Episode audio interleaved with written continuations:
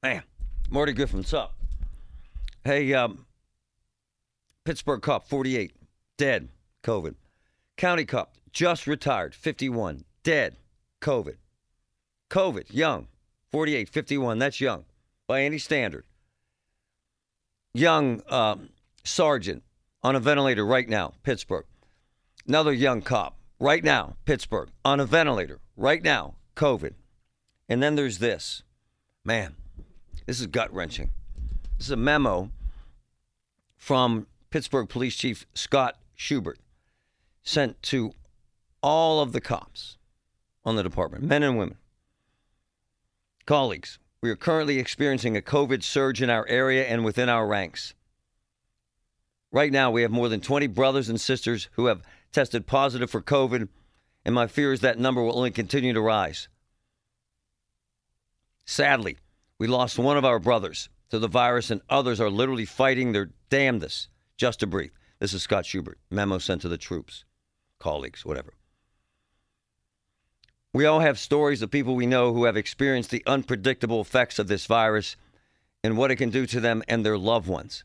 If we learned anything, it's that this virus doesn't discriminate, and it has had profound and deadly consequences for many people, to include the loss of more than 500 of our law enforcement brethren since the pandemic started. We are doing everything possible to keep you keep all of you safe, but we need to do more as a Pittsburgh police family to help one another. We need you. Your loved ones need you, and the community needs you. I cannot bear the thought. Man, Scott Schubert. I cannot bear the thought of attending another heartbreaking funeral or watching our brothers and sisters suffer while fighting this illness. Man, that's strong, man. I am imploring those who haven't received the vaccination to please reconsider and get it as soon as possible. It could possibly save your life. If not for you, please do it for the ones who love you. With the utmost concern for you and your families, Chief Scott Schubert. Strong, heartfelt.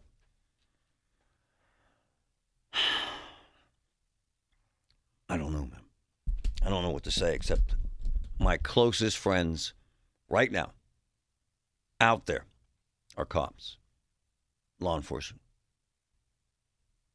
for 800 reasons that you, you don't have time to listen to and you don't really care. But what I do care about is the paranoia, the defensiveness, the anger cops have towards authority, towards government, towards the boss. I ain't getting no shot. Hell with you and your shot. By the way, this is a national problem. A national problem with some law enforcement agencies 50% vaccinated. 50. Some 70, some a little higher. But no one even approaching 90%. I had to grab Union President Bob Swartzwelder. These are frightening times. Bob, good morning, sir. How are you? Good morning, Marty. Can you hear me okay, sir? Yeah, you sound fantastic. All right. The, the Chief's note, very dramatic, very emotional.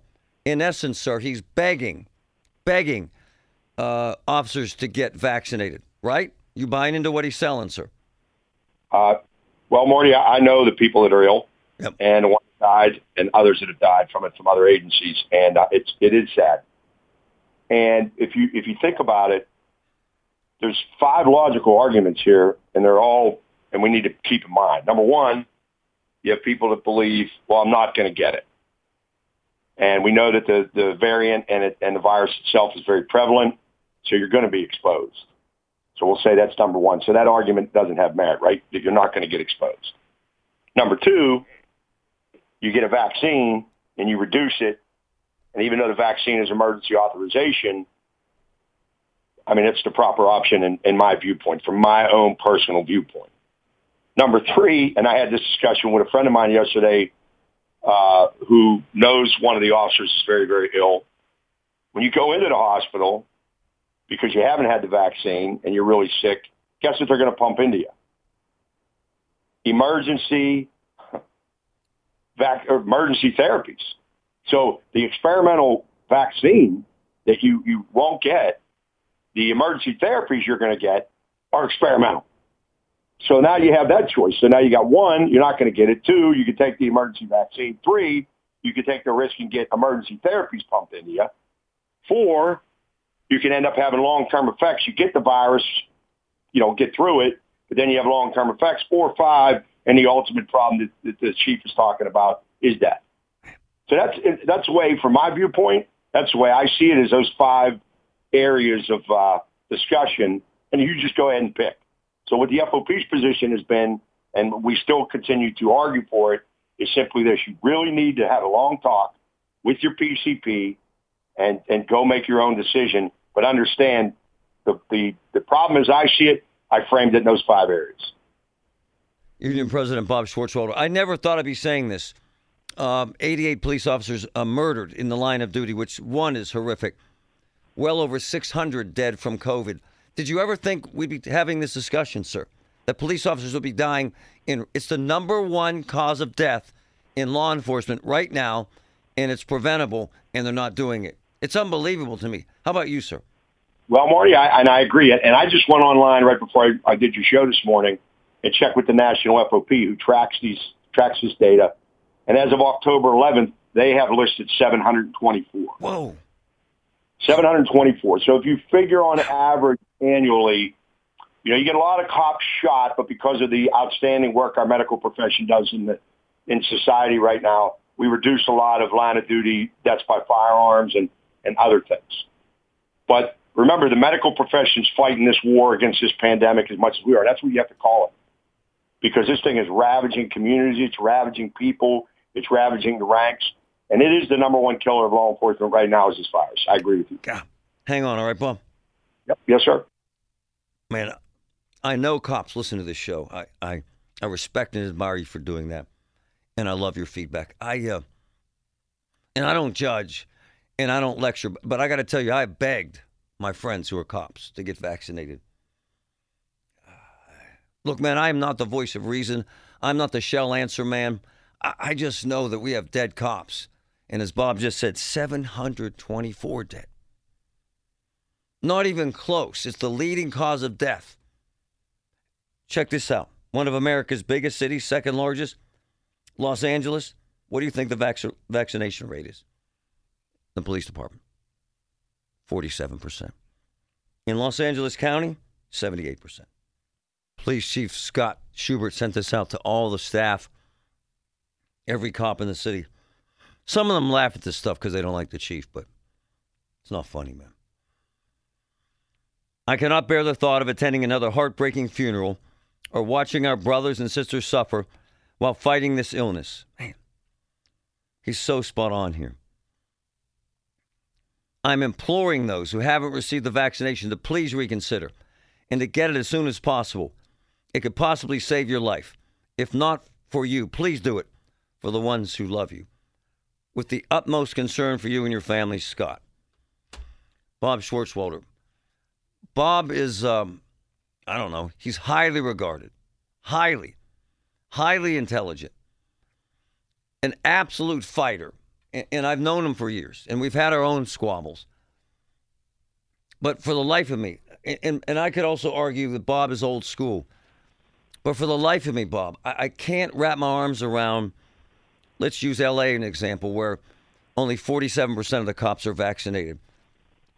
Come on, Bob, get in their head for me because you know, because you know.